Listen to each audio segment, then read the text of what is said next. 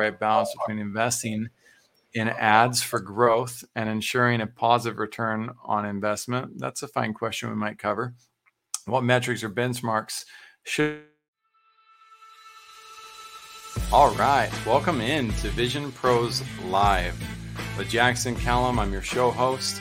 We will be doing interviews for visionary entrepreneurs and guests, guest leaders who are building fantastic visions out there. Ultimately, I just want to go through some of the things that might help you with your vision. So if you have a vision that you're pursuing, drop a link in the comments and let us know what that is. If that's a business or a brand, um, if it's a nonprofit that you run, be happy to promote it, be happy to talk to you about it. And if you'd like to apply to be on Vision Pros and be interviewed about that vision, then by all means, feel free to reach out.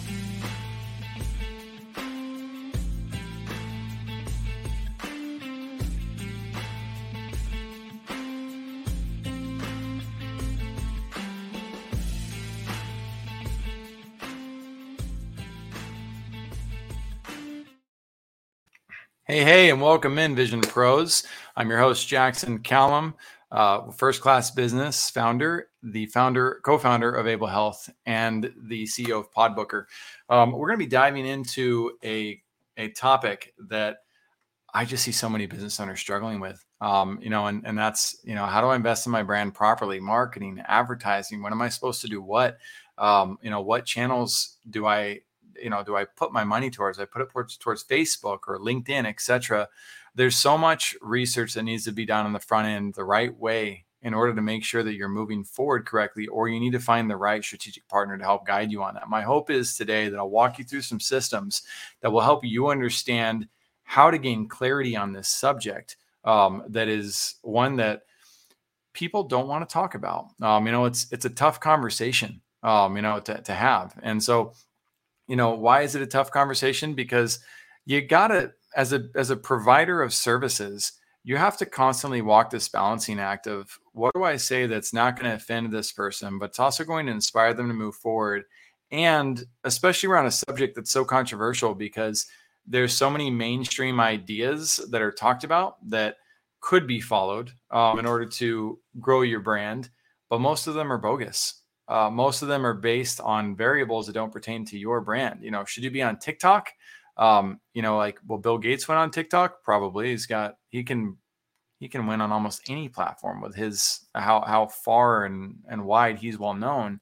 But what about your newer brands? Um, you know, if you're brand new uh, entity, what should you be doing to draw buzz and and attract people to work with you? And you know, when it comes to testimonials and case studies, you know, do you have them? And does that matter to you? Are you good enough at selling that you don't need those aspects as part of your brand to sell?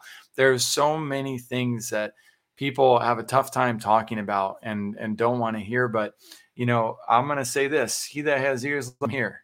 He that has eyes, let him see. We're gonna dive in, and this is going to be an application based uh, session. So, whatever you hear today, if you're listening to the episode, uh, know that there's a video that goes along with this where I'm actually going to be showcasing the materials that we use to qualify, to pre qualify clients and make sure that they are ready to scale their businesses. Without these assets, we will not uh, grow a business. We don't want to. We don't want to grow a business unethically. We want to grow businesses that are set up for scale. And if they're not set up for that, we've got to find that reality out in order to make sure that they're they're ready to move forward. But we also don't want to spend money before forecasting how much money we're going to make. Um, and if we don't know that, then why are we spending money to begin with? Right? You should calculate all this in advance. That way, you're not wasting any money whatsoever. So, Jaime is going to drop a link in the comments um, right now. This is going to be a free gift to you. It's our $99 revenue growth workbook intensive um, which comes with a workbook and a seven minute video from me where I explain that we use this tool to launch all of the viral video ad campaigns that we launched at Video Power Marketing. It's a phenomenal tool. We would have never run a campaign without running a client through that process. It didn't matter if it was Nordic Track or Vivint or John Lee Dumas or Michael Hyatt, T. Harv Eker, everybody that we worked with, we had to make sure that they had a formula that was set up for success. So the revenue revenue growth workbook intensive, when you click on this link, we're going to give it to you for free. Um, you're just going to download it. That's going to get you in there, and you'll be able to use the workbook that I'm going to pull up on my screen and start walking you through and show you. Uh, you know, basically, we're going to call this entity visionary entrepreneur. And you're going to see how many things we need to learn about somebody before we decide that this campaign is safe. This is a campaign that we are safe to run with and build out. And we may not get to the end of it. We're going to use this 45 minutes to show you all right, for working with a brand new entity, what types of questions do we need to ask responsibly in order to help that entity succeed? So let's go right into the revenue growth workbook. Now, I've hidden the first page, the organization page, where we ask questions about the brand to get to know the brand since we're not going to be excuse me let me go back over real quick and just make sure uh, y'all are seeing this. Okay perfect. You are seeing it. Um, we're going to skip the questions about what are your goals what's your customer lifetime value um, what service do you sell how much does your service cost how much investing in marketing? All those questions are super important on the front end too because they dictate the type of, of scope of work we can put together for an entity we're working with. Let's also just breeze through the blueprint itself right? Because most of you know this blueprint. If you don't, don't feel left out. Just pause this video and look and see what it is. But it's there's an advertisement that you're attracting people's attention with to a landing page that should be even more attractive, that drives people to convert or opt into an offer, where they then land on a thank you page where you honor them for having opted in. And you should have an email series that nurtures people to consider buying from you, right? Some people buy right away when the brand is like a Disney you know, or Netflix, it's easy to see the value and it's really easy. Like there's low barrier to entry. Um, in other instances, you may have a high ticket solution that you're trying to sell. Um, and in that case, and, and by the way, Jaime, feel free to share this link with people too, the actual live workbook where I'm, I'm going to be working on. You guys will have view access to it. Um, so you can dive in there and, and look at it alongside us. But we're actually going to move over to a calculator that intimidated me big time the first time I saw it. And it was not as nice looking as it is now but it was still it was a spreadsheet and i didn't like spreadsheets back when i learned about this. I think i was like i don't know 25 26 i built a pro forma on a spreadsheet with my stepdad so i knew how pro formas worked and i knew how to use spreadsheets but i still wasn't comfortable with them. And so the idea of using this really intimidated me and i found that most entrepreneurs feel the same way. They don't want to admit it but they don't know how to to use the calculators and how to use the spreadsheets as well as they could. Now if you do um, you know, you'll uh, just be patient as we go through this process because you probably have a marketer working for you who's also intimidated by this, or you have somebody on your team who needs to understand how this value gets broken down. So let's start at the top where it says customer value. Now, this customer value number, how do you determine this? I have a separate spreadsheet for this too that I'm also going to be sharing. And let me, in fact, let me stop sharing real quick.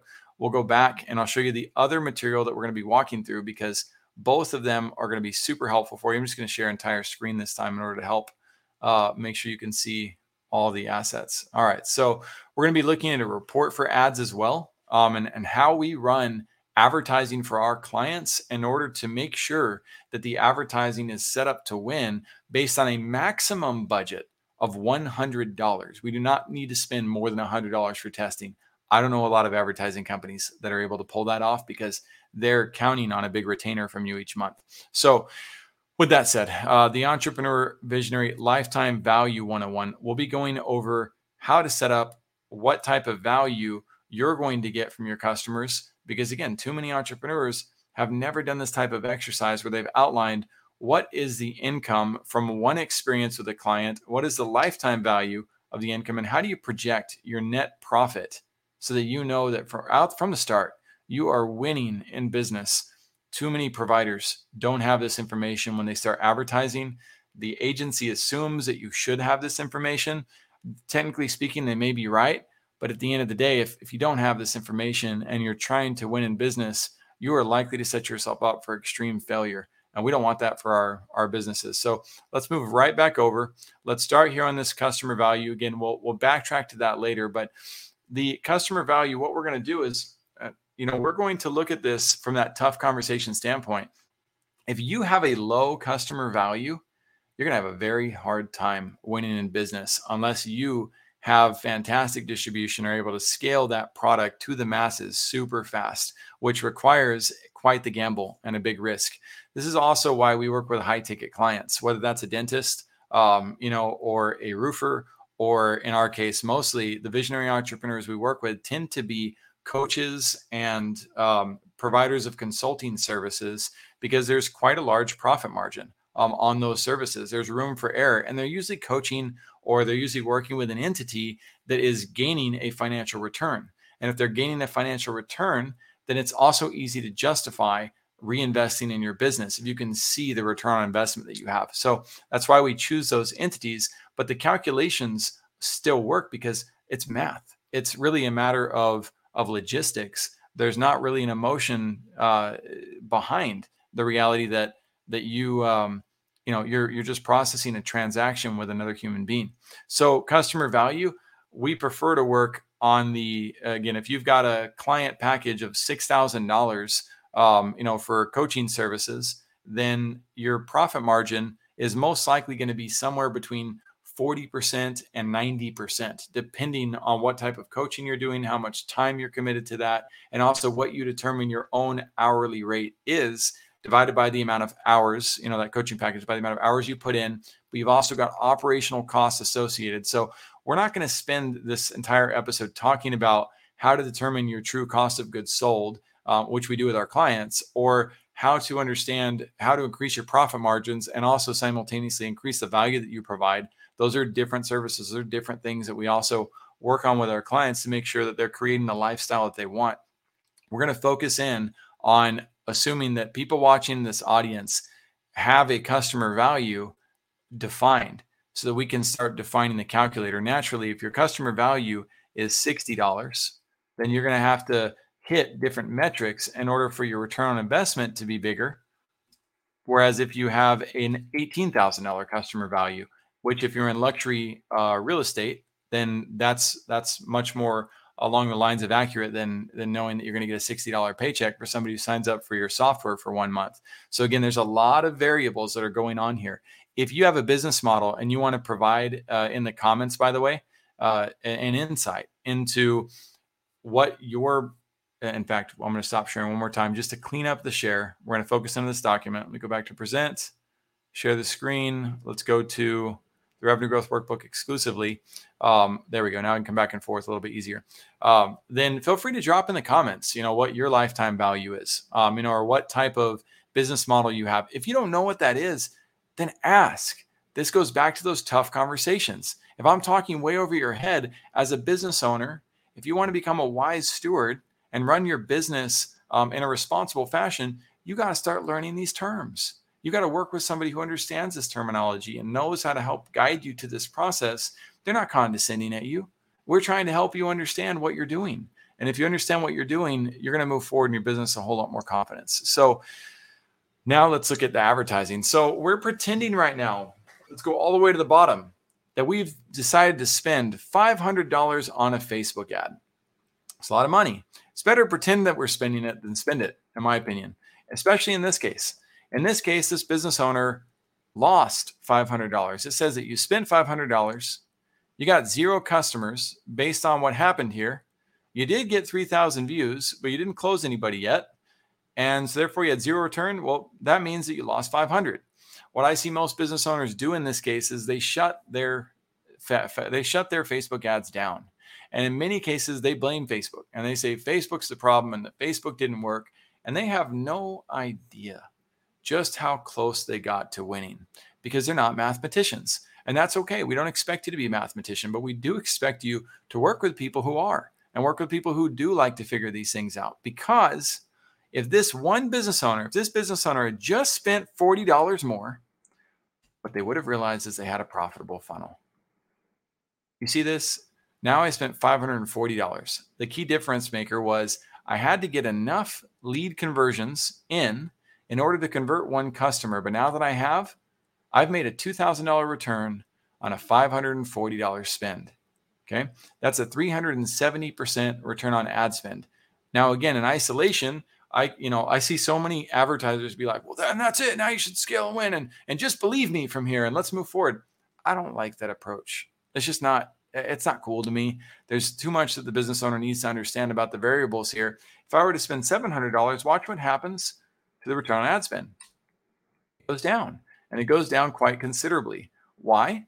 Because I've spent more on ads, but I've still only maintained the one conversion because of the way the metrics work out. So I did not have a true 370% return on ad spend because I wasn't done spending money.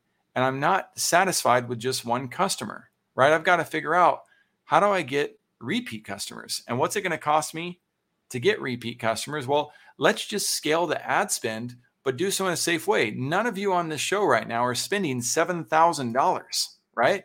But I am on this calculator, right? Theoretically, because the logic's going to play out the same on Facebook if I know what my metrics are. But that's also why it's so critical to know your metrics. But check this out. If we spend 7,000, in fact, let's bump it way up. Let's pretend we spend 70,000. The reason why I'm doing this is I know that my variables are starting to level out. They're starting to make sense across the board, right? So let's see here, 75,000, just play with that for fun. You notice that the numbers are changing a little bit less each time. But I know that if I could spend $75,000 on ads, if these are the metrics that I hit, then this would be what my outcome is going to be. That would mean that every time I spend 75,000, I'm going to make a gross return of 288,000, which minus the ad spend of 75,000. Now my net return, again excluding other cost of goods sold, is 213,000 minus the ad spend. But I also have to pay for my advertising team. I have to pay for the systems that I have in place. I have to pay for the materials that I give to my clients. There's still information to be accounted for. There's still cost to be accounted for we're trying to simplify this for everybody to understand, though, that you do have more power and control over winning on advertising than you even realize. So let's talk about what that looks like and how that works. So, customer value wise, again, we're going to come back to that later. For now, we're going to talk about the cost per view. You've probably never been told this. You may have never heard this before in this capacity, but you have full control over the cost per view that Facebook gives you. How do you control this? You control this by the quality of your offer. If your offer lacks quality, Facebook will jack up the price of your cost per view because they cannot prevent you from running a terrible offer. So if you want to lose on Facebook ads, run the same campaign most people run, which is sign up for our newsletter or come look at our general website. If you do that, Facebook's going to slap their forehead. They're going to say, "Oh, I wish this guy would run something more valuable than that. But because you're not, and we don't, we know our users don't want to see this. We know that our users hate advertising that doesn't provide value. So we're going to jack this price up of the cost per view so that you will put yourself out of your misery and stop advertising. Right? That's what they're trying to do. They're trying to tell you, stop, it's not working. On the flip side, what if you had an offer that was amazing? What if you had an offer that inspired people to want to come back to Facebook because they're like, man, this person wants to give away a free car? And if I'm talking about a legitimate deal here where you're actually doing that, if you're actually doing that, Facebook's going to drop your cost to less than one cent because they're excited to promote that. They know that people will then associate that opportunity with Facebook and they're like, man, this ad is awesome. The algorithm is designed to catch and see, okay, which ads are being shared? Which ones are being commented on, which ones are being liked or hated. If it's drawing people in and getting people to engage in the platform, Facebook rewards that advertising and wants to push it to the masses because it improves the user experience, right? So let's talk about restaurants. How does a restaurant take advantage of that? A free dessert. Yes, you have costs associated with that free dessert, but watch what happens when we change from that $500 in ad spend. And we use the same exact ad spend, but we changed the cost per view to one cent because you've provided something of amazing value that people want.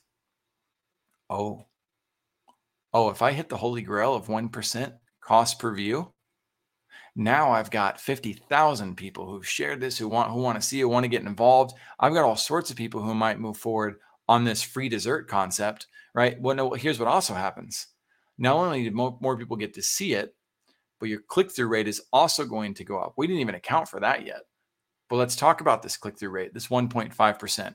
If you're targeting a local demographic around that restaurant, right? And I'm giving away a free dessert, you know, for everybody who comes through on this, I'm going to go ahead and I'm going to suck it up. I'm going to make that the cost because I know that my restaurant is so valuable and we've got such great food and great service that as people come in, they're going to come back and back and back and spend again right? That's the goal for the restaurant. So the restaurant gives that free dessert away.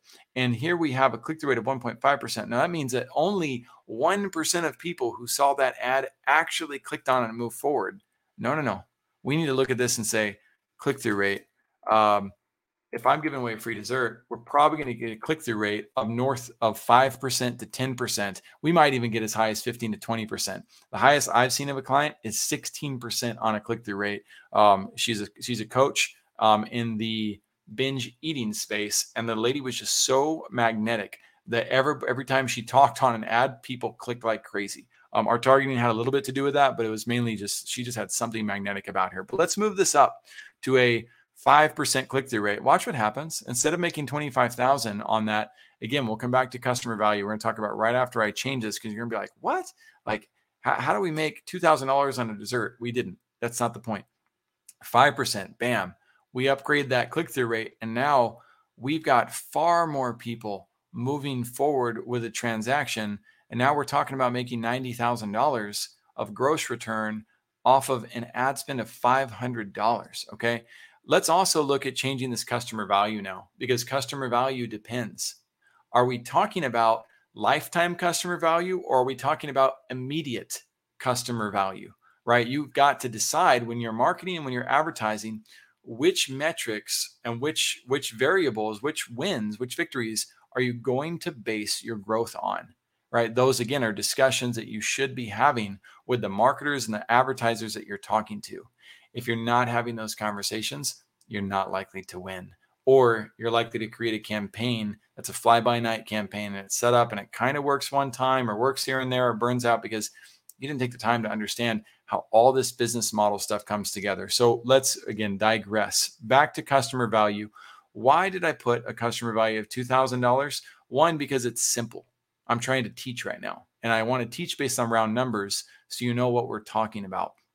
Now let's move over to, let me go back to the StreamYard tab here where we host. By the way, thank you, StreamYard, for having an awesome uh, set of tools to be able to do this. We're going to now present to you how we come about deciding a lifetime value and also how we determine which value we're going to base our advertising on. So, this particular workbook, feel free to ask us for it. It's something we provide to our clients. Um, it's something that we've we've uh, optimized to great links over the last uh, few months, actually, and it's something that provides tremendous clarity for those who don't really understand the business models behind what they're doing. So, lifetime value 101. We're going to look at a restaurant scenario first. Um, all right. And again, we've generalized this pricing for the sake of simplicity. This is not a real restaurant, but it is based on full service restaurants. And there's a couple of definitions you're going to need to read over here, perhaps, to keep up with this conversation. I want to go a little bit faster, though. You can slow down by, by pausing if you need to. The data that we have to, to calculate this, uh, this forecast that we're going to show you of, of net profit projection of a restaurant owner making $700,000 in net profit for the year or six figures for a year or losing money. Again, this is based on the net profit take home, not off the total loss and not off the total gain as an entity. But let's go back over and look at where we got some of this information. So the data comes from the National Restaurant Association, which projects that the average patron comes back to a restaurant two times per month for two years for a total of 24 visits. So what you would want to do is multiply how much is one visit worth by the amount of visits that occur. And in this case, we've actually built the simplified lifetime value based on, based on the simplified net profit value for the restaurant owner. So in this case, if this restaurant uh, patron comes in, buys appetizer, dinner, alcohol, and dessert, they buy all those things, their check price is going to be $54. And the income is going to be based off of a, in this case, we did a 5% uh, profit margin because the average restaurant makes somewhere between 3% and 10% profit margins uh, for uh, for their restaurant. So that means that the restaurant owner makes $2.70 off of that one uh, guest for that one visit.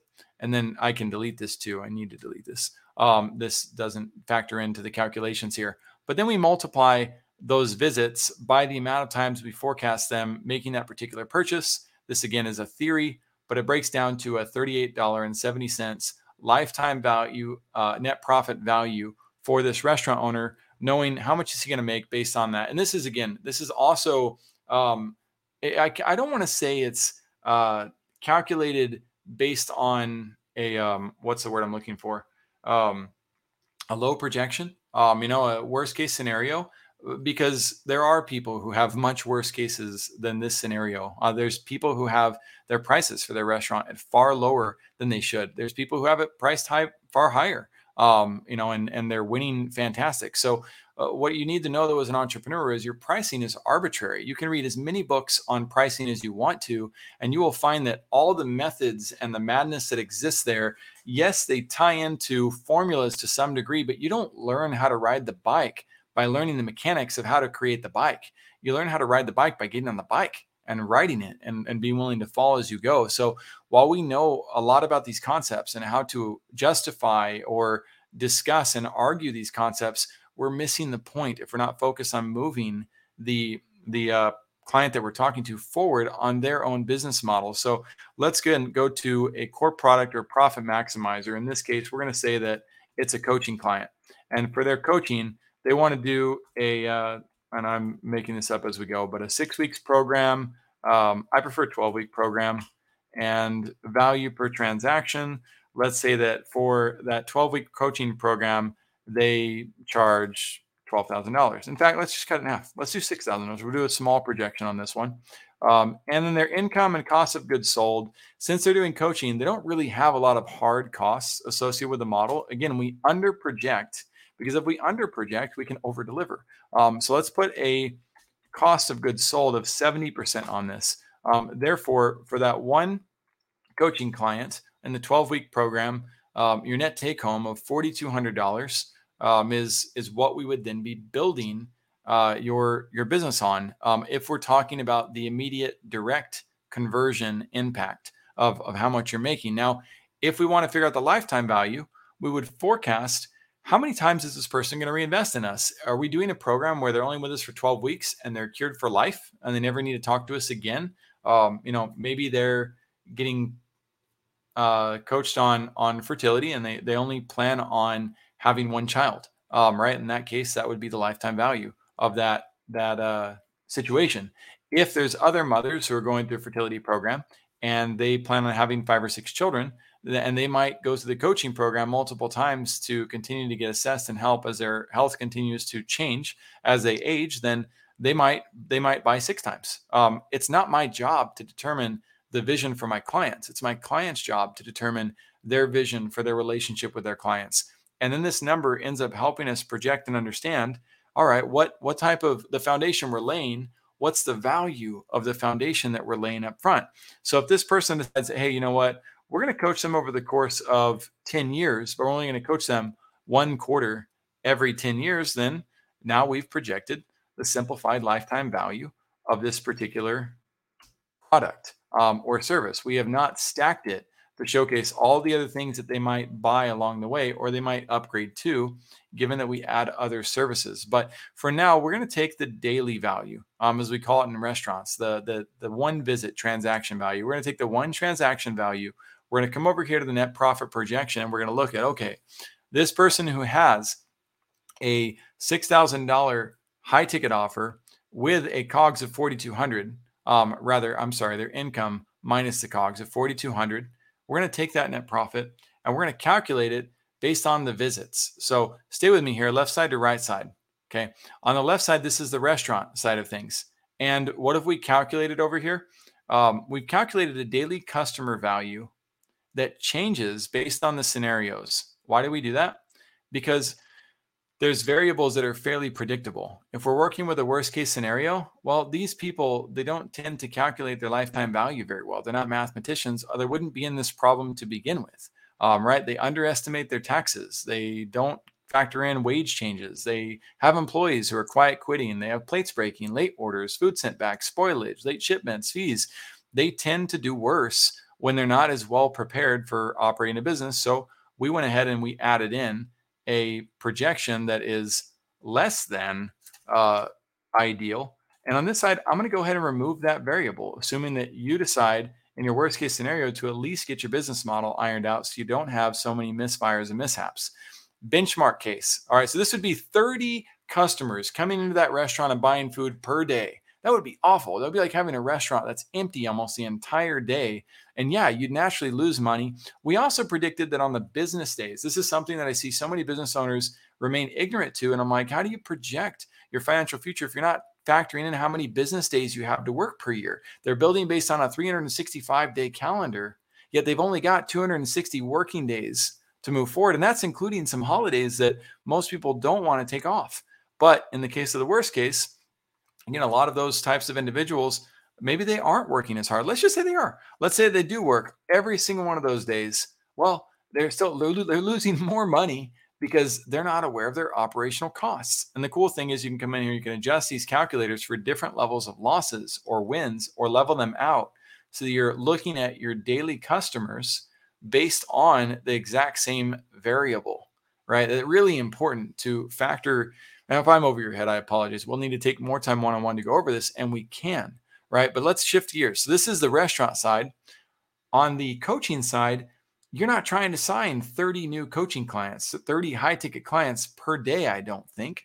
Um, and in most cases, that would be a super victory. Um, so, you know, Tony Robbins level victories.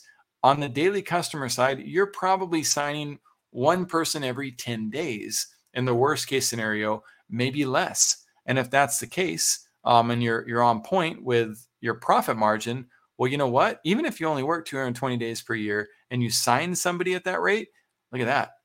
You're sitting at 92,000 on your net profit margin. That's not a bad scenario to be in. But is that your actual net profit margin? I don't know. Or are you actually signing somebody up every 10 days or is it taking you longer to sign your accounts? Again, that's why it's so helpful to recognize that when you project these values up front, you have somebody who walks you through it and helps you see that, okay, if you're in the best case scenario where you're charging a little bit more and you can provide a little bit more value, check out the difference of if you're assigning almost one client per day at a little bit, let's let's lower it. I'm just to lower it right to the value you want to charge right? That $6,000. Then if you were to charge $6,000 every time on nearly somebody signing up every single day, and you were to only work 240 days out of the year, you'd still make $800,000 at the end of the year. That's a fantastic return, right? So, this again, these numbers help us make sure that when we're forecasting, back to the other revenue growth workbook, that we're forecasting based on a number that makes sense for your business. And too many businesses don't take the time to verify these numbers with their providers. The providers know it's far safer, far, far more likely to move a transaction forward if you don't complicate it than if you try to teach all this stuff to a business owner. The, the problem is the business owner, again, makes decisions that aren't in the business owner's uh, best. Uh, hmm, best interest is the word I'm looking for. Um, so this again, this is a very, very small introduction into a very difficult topic, but one that business owners should be planning around and preparing for. And it's not something that you present as a business plan to a bank just to forget later and not use. It's something that you should be utilizing with the teams that you work with, the agencies or the consultants that you work with. They need to understand this stuff. Um, and if they don't understand this stuff, then how are they going to guide you strategically on on moving your business forward? So let me go back to StreamYard again. Let's see. Um, Chris Burns is in here. He says, uh, and he's amazing, by the way. Says, sharing the best practices and strategy. Jack. Keep up the great work, dude. You're awesome, Christopher. I'm glad to have you. Um, and I look forward to hosting you on the show soon enough because you do throw down a ton of value. Um, again, if there's any questions that come up from the audience about what we're talking about, if you want me to slow down on any particulars with this workbook, then then don't hesitate to ask, guys. You you know you're not being a great coach um, and being a great business owner by pretending you know how to do everything. Um, in fact, that's often holding you back. Um, so let's go ahead and I'm going to stop sharing the screen. I'm going to go back to the revenue growth workbook and I'm going to keep diving in a little bit deeper, a little bit deeper, a little bit deeper on what that looks like. So here we go. Back to that calculator. So back to customer value again. If we know the customer value we're projecting on, then that gives us a, the peace of mind that we can build the strategy and the campaign based on that particular number. And this matters when it comes to learning how much scale do we want. So uh, the $2,000 customer value, well, we just learned that it's not 2000 We just learned that on a $6,000 package, it's actually a $4,200 value. So why does that matter? Well, you know, it would make you more confident to invest in us as an agency, right? Or as a consulting firm. But the reality is, when we're working with clients at the highest levels, I remember when we were at Video Power working with LaserAway and they wanted to be able to scale, we got to a point where we could not scale their campaigns. And we couldn't scale their campaigns because we were undervaluing the value of their customers. And we were already spending the maximum amount we could spend on both Facebook and YouTube. So when I walked uh, Todd through how to understand the lifetime value, like he, he knew what that was. He knew his lifetime value of his customers. But what he wasn't able to assess was what was the value of the direct conversions that came from Facebook and YouTube ads. And we had to do some research to figure out the indirect value, the indirect conversions, and how those worked. And as we did, well, what I can tell you is this: he went from eight locations um, by by understanding his indirect value and lowering his expectations on the direct conversion rates. We were able to expand the budget, and he went from two locate I'm sorry, eight locations to two years later to more than 40 locations across the nation. I don't know what all changes he made in order to make that happen, but I do know that our campaigns were um, they were being shut off. They were being they were being uh, they we weren't able to scale them because they didn't understand the full value of what was being received by their investment. And if you're addicted to attribution models and you don't fully understand them and, and you think you do, that's one of the most dangerous positions you can be in in life is where you think you know it all. When you think you know it all, you kind of shut your ears to uh, to what could exist in the market to benefit you. So let's take a, a look at some of the some of what I'm talking about. So some of the other variables you're seeing here, this return, this astronomical return, I'm going to move it back a little bit, but I invest $500 here and I make 89,000 in net return here. Yeah, like who who in their right mind wouldn't reinvest in this scenario? Well, I see it happen. Um, I do. I see it happen far too often.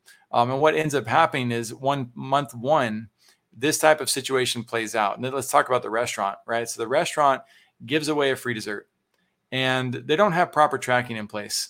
So on the restaurant level, they can't actually see that these people, these 45 customers, all came in from that Facebook ad. They didn't ask people about it. They didn't track it on, on their end. They don't trust your judgment. But what happens is they do see an influx in business and they kind of correlate it with something else that might have happened. Um, and then they have all sorts of marketers who become attracted to it. Why? Because it 50,000 people see their brand. And so what happens, I'm going to stop sharing my screen now and come back to you guys, is the business owner gets contacted by all sorts of marketers that, that exist out there. And the marketers call in and say, hey, you know, your landing page sucks. Um, you know, they should have made that better. Or hey, um, you know, we want to help you with get, get found on Google because you're not showing up on Google anywhere. You get you attract all sorts of attention. So the business owner says, you know what? You're right. I should be found on Google. Why did my company not? And, and then they end up eliminating the marketer who drove the business to begin with and hiring the new entity who really just came in as a wolf in sheep's skin to distract you because they have something they want to sell you right? When when when uh, you start selling hammers everything looks like a nail. But as you start to increase your value and you start to to pre-qualify as a business who has money and who is worth investing in well you're going to have all sorts of entities that come towards you and want to work with you. And they're going to say everything that they can but but guess what? As you get more sophisticated as a business owner and you start to make more money the challenge of recognizing the good providers versus the great providers versus the scams, it gets harder and not easier. It becomes much harder to evaluate who's actually on your side and who's not because they get more sophisticated. You you don't uh, Tony Robbins and his team, they don't fall for the same cons that the uh, that the businesses do who actually receive those like you know I don't know if you get the calls I get them all the time it says hey we want to help you improve your Google listing click like you know I'm, I'm I don't have time for those calls um, you know those calls are not effective they are scam artists most of the time trying to help you with that Google listing. Um, extended car warranties, right? You would think nobody falls for that. Well, if nobody fell for it, then they wouldn't do it. But again, as you level up, there's a higher level of sophisticated scam that comes your way, and you can't always recognize uh, who the great providers are and who the providers are that are full of crap. Uh, to be honest with you, um, and there's unfortunately there's a lot of them, and they know how to protect themselves and they don't have a system to we don't have a system as marketers. We don't have one to evaluate are we teaching the right principles or are we not? You can't report us to a bar like you know like the legal. You can report a lawyer to a bar. You can report a doctor for malpractice. You can sue them. Um, but in marketing unfortunately there's not a standard out there that people can say what they want. And the fcc will rarely come after people unless you're making millions and millions and millions of dollars um, and so you have to figure out, like, all right, well, how do I then assess uh, if somebody is ethical and building with my my long-term interest in mind, it can be a very very challenging process. I don't have a one size fits all answer. There's not an easy answer on that. You have to learn how to evaluate marketing itself. And so I'm going to give you again as much as I can in this 45 minute period to help you do that. But ultimately, you should not be firing your advertising team. You should be finding an advertising team that's addicted to the scientific method. And that's really what it comes down to because it's a matter of variables. Let's say I did want to help a company so that they they can win not based on a $2000 customer value, but let's say that you need something more practical. You've got a software that you're trying to sell and that software you're going to generate $40 a month. Well, I would I would hope that you would have enough confidence in your software to know that people will at least stay for 3 months time, right? And if they will stay for 3 months time on a $20 value, well, let me lower that. That's going to be a $60 value. So if we're basing our advertising budget off of needing to make $60 um, off of off of the money that is spent, um, then we need to make sure that our campaign has an irresistible offer enough to attract people to convert within a 90 day period, perhaps, or within a 30 day period. Again, all all of the timeline factors and the assets and the metrics they all they all have to be factored in. And if you're a new business and you don't have these benchmarks, well, I hate to break it to you, but you're always going to be shooting in the dark. You have to be willing to shoot in the dark in those cases. And so you have to work with an entity that can respect a budget that is that is much much lower um, than than what we've uh, talked about today. We talked about that hundred dollar maximum budget. I'm going to show you what we do in just a minute. I'll I'll finish on that. But here's what we're building towards. We want to get a cost. We want to get a cost per view of around one cent. And even in this case, you know, you're not profitable. Oh, you're barely profitable. Actually, you were. That's that's amazing. Um, so how are we profitable? We don't know if these numbers are true, right? So maybe they click through to your landing page at a 1.5% rate, but maybe your landing page is so awful that it doesn't work on mobile. And so you only get a 5% lead conversion rate. Um, and let's say your sales skills are so terrible, you only get a 3% conversion rate here. And now you've only got one new customer, right? Well, you can fire the advertising team but the advertising team's not wrong. The advertising team did the right thing. They got you that irresistible offer. What you need to improve is the landing page and your sales skills. Because if you improve those things and you say, okay, well, I'll spend another $500 on this, but I'm not just going to count on the money.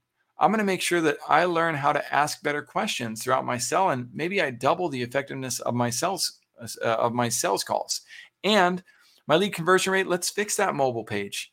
And if we fix the mobile page, maybe you move it from a 5% to a 10% success rate. And now, out of those 750 website visitors, 38, no, 75 are converting, right? And this is increasing the amount of people who move forward with you because you're increasing your value, your click through rate. Maybe you go from saying, uh, download now, free download to download now that's proven over the years to actually perform a little bit better. And so you go from 1.5% to a 2% click through rate, and that affects your bottom of your funnel, right? So now you are getting closer to winning. You've got to stay dedicated to the process of optimizing, not constantly creating super cheap low cost uh, systems only to then turn around and eliminate them and start fresh again or to start with some other mechanism. That's only going to give you a bunch of boxes in your garage or a bunch of cars in your garage that are half built and parked and never finished when you really need to dedicate yourself to the process of optimizing what it is that that you're putting out into the world. Um, so Coming back, uh, I said I was going to share one more resource. I'll do just that. I'll show you how we ran the advertising campaigns for Able Health um, to end this call. And so, with Able Health, what we do is we create campaigns called gold coin campaigns, or we call them power campaigns. Um, either way, they they're they're based on the scientific method. We want to test one variable and one variable only against one audience, right? So we pick the audience by doing a lot of research and development with you on the front end. And we create these statements that draw attention. And some of them, the red ones, didn't win. The yellow ones were silver coins. They do win. But the green ones are the one we focus on because they won very big. You'll notice here again. Pause the screen to go through this on your on your own time. But the amount spent on this one campaign was six dollars. Same thing on this one, five ninety nine, and we were able to reach 400 people, which was able to give us enough data to know are people clicking on this information. We then do the same thing with a series of headlines. And again, we had several headlines at one. Now we took one of those headlines And we turned that headline, Don't Get Any Fertility Treatments Until You Read This, into a series of images. And we ran the same test. Again, always look at the cost of the test. We're spending $4.48 here. And this image that won, you know, got a click cost per click of 56 cents. These are all ads that we can scale. And as long as they're getting a cost per click at this level, then we don't mind putting those ads out there. Then we wanted to test that against a video. Same thing in this video, got a 50 cent cost per click. So it's the most powerful of the assets. But now we've got a series of assets that we can scale out. And we know that this is the, as long as we're getting a cost of uh, per click at this level, then we've got a very, very good campaign. It's a, it's a great way to test the assets. Now, every single one of these assets can also be utilized. I'll stop sharing my screen now. Um, they can also be utilized in the email nurturing sequence. You can utilize those in posts. You can go live about that topic. You can create podcasts about that topic, all knowing that it was the target audience that resonated with that message so much so that a lot of people started to click in the process. I just I don't see enough businesses taking the time to plan strategically before they launch. They want to have a 90 minute strategy call or even a 20 minute strategy call, uh, sign up with somebody, and then assume that everything's going to be off to the races and we're going to win no matter what. Um, and it, it, breaks my heart that so many people launch that way and, and think that that's what's going to uh, drive the value for for their business that they're going to somehow create the perfect solution and win. And yeah there there are some people who do win uh, with that concept. There's enough that win by doing it that way that it gives everybody else hope that they'll also win that lottery. Um, but hope should lead to a series of faith-based actions right? It should lead to a belief in a process that you then commit yourself to um, and you exercise the discipline necessary to be able to build out the campaign the way that that you should build it out with an entity that you trust to help you um, ask the hard questions that you don't know the answers to in order to protect your brand on winning big. And if you do that, you can create phenomenal growth for your company. You can create campaigns where you're seeing multi thousand percent returns on those campaigns, but it takes somebody who's dedicated to the process to see that. Dr. Eric Berg is a phenomenal example of that you can go and see how he's grown from 106,000 subscribers and a brand that was struggling to uh, convert with the landing page to hearing some very tough conversation feedback from myself and our team of guy, uh, dude, you can't you can't launch this and expect people to want to purchase from that page. You're going to have to fix your branding, and he did fixed his branding. He put a lot of money and effort into building that brand at the time, and now he's at like 10 million subscribers on YouTube and continuing to scale up. Um, the exception to the rule uh, you know, shouldn't be the victors. Um, in my opinion, I think the majority should move towards victory, but the majority we have we have to learn to be inspired to dedicate ourselves to the principles of learning and growth that will lead to us understanding what we need to understand to scale our business models effectively and appropriately. So um, I hope this was super helpful for everybody that was watching on. If it leads you to uh, asking more sincere questions about your own growth plans, uh, then I've ultimately provided the value I wanted to provide today. Um, if you want to dive into the revenue growth intensive, uh, revenue growth workbook intensive for free, we've got that link shared in the comments as well. Um, you know, my my hope with that too is not to undervalue the actual resource, but to inspire you to say, you know what, there's a lot of value that's been put into this process for years. Um, I should go through it and I should see what first class business is willing to provide to me um, in order to assess is are they the type of entity that we would want to work with for our growth. And our doors are open to you. We're happy to discuss what that could look like. Um, we invite you to connect with us on LinkedIn, Facebook, anywhere, uh, wherever your prefer- preferred method of connection is.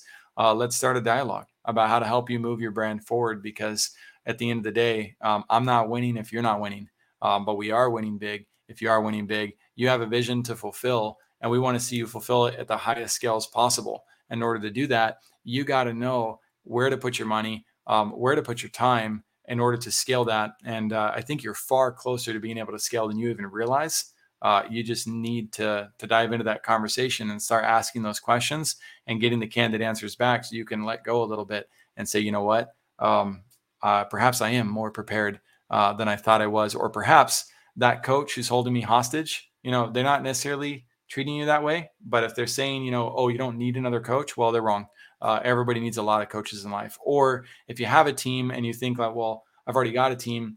Do you have the right team or the wrong team? Um, you know, do you have a team that's set up and maybe able to help you in the future once you figure these other fundamental aspects out? Probably. Um, you know, but are they going to help you figure out these fundamental things out? Because if they haven't already, uh, they probably aren't very well equipped to answer all those questions. And I just did again, it hurts my heart to see business owners who are so close to uh, launching phenomenal visions, but they're held back uh, by their support group or the environment that they're stuck in when you know there's there's an answer right in front of them um, and, and, we could help them uh, scale and grow to tremendous capacity while improving the quality of service that you provide and also making room for all of those who do want to help you with growth um, but maybe you're a little bit scared to let you go or let you grow.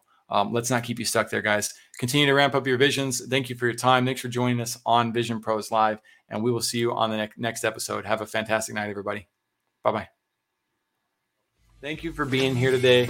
I'm really happy that you tuned in to Vision Pros Live. Um, I'm looking forward to seeing your reactions as these episodes continue to move forward. We optimize them as the months go by. This is going to get more and more fun. Um, we'll have more and more engagement as well. We'll invite people to participate in the show. And thank you for uh, for giving us your time and attention. And have an excellent time.